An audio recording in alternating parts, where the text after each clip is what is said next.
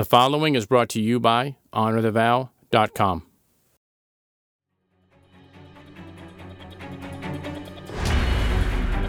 Welcome to Rapid Fire. In this arena, we not only want your marriage to survive, we want it to be thriving and passionate.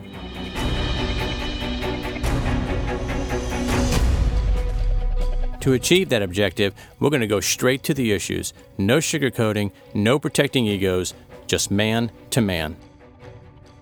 I'm your host, Robert Kosick.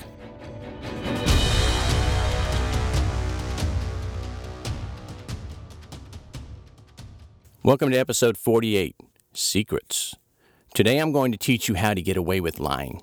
Not only the little lies, but the big ones as well. Why would I do this? Well, because if your spouse finds out what you are actually doing, it could destroy your marriage. So, if I can teach you how to cover up what you're doing, I will actually be helping you stay married. Now, before you get all excited about what I just said, let me be real clear. The only lies I'm going to address are the ones embedded in the previous statements. I have no intention of teaching you how to lie, nor do I intend to say anything that will contribute to you believing that lying is a good option. However, before I discuss the lies, let's first start with the activities. I don't know you, so I don't know what you're doing or thinking about, so I'm speaking generally to everyone today. I have, unfortunately, been told more times than I care to recall about something a husband or a wife is doing that is in direct violation of their wedding vow. This can be as simple as looking at stuff you shouldn't be looking at, or fantasizing about a different life similar to those in a romantic novel. It can be the hiding of spending habits or participating in activities that, in your mind, is just innocent social behavior. Regardless of what it is, if you feel you have to lie about it or hide it, it's wrong and needs to be stopped immediately. And for the record, I'm talking to both spouses today. There are only a few characteristics that are critical to having a great marriage. One of those that is always at the top of the list is trust. Trust is earned, and earning it takes time. However, trust can be destroyed in an instant. Please understand that broken trust can be repaired. It just takes a lot of time and a lot of effort. Where it never gets repaired is when the offended spouse refuses to forgive and or the offending spouse refuses to do what it takes to re-earn the trust. So, back to my opening statement. You've probably figured out by now that I'm not going to teach you anything about lying. I am, however, going to suggest a few tips on how to come clean and then how to begin to rebuild trust. The first step, as mentioned before, is to stop whatever it is you shouldn't be doing. That's a given. Some people think that if you execute the first step, that's all you need to do. Their argument is why make things worse if it's no longer an issue? Let me be clear, I'm not one of those people, but it's up to you if you want to go to the next step or not.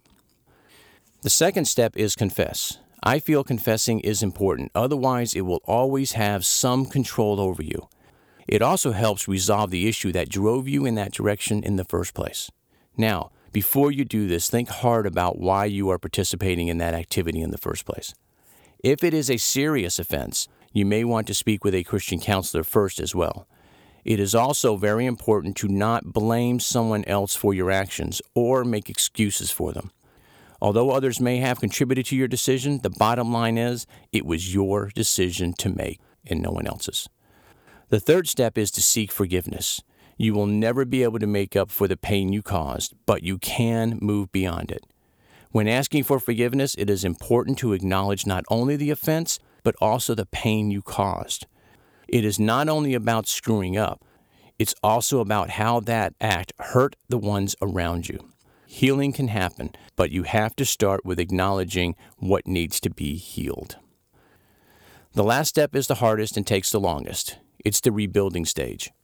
When building trust, you need to be extra flexible and very intentional. For example, couples in strong marriages don't need to tell their spouse every move they are going to make, such as when they are leaving work if they are going to make any stops along the way, etc. However, a marriage that is rebuilding trust may have to do just that, especially when infidelity was involved. It may seem tedious or nonsense to have to do that, but remember, for a season, you are trying to rebuild trust. And just like when giving kids more responsibility, you do it a little bit at a time, and when they prove faithful in an area, you increase their responsibility. The same is true when rebuilding trust in a relationship. Remember, trust is earned, and once it's broken, it has to be re earned, which means you usually have to start the process all over again. Even though it will be hard and very annoying at times, in the end, when trust is rebuilt and your marriage is back on track, you will agree that all the work put into rebuilding the trust was worth every single step of the way.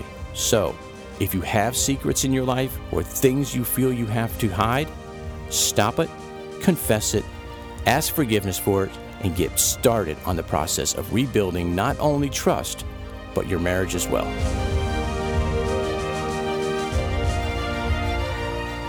Let's commit right here, right now, for now, forever to do whatever it takes for as long as it takes. Put a stake in the ground and let's do this. Rapid Fire is a ministry of Honor the Vow. To learn more about Rapid Fire, about the ministry, books we've authored, and other resources, and also to sign up for the weekly newsletter, visit honorthevow.com.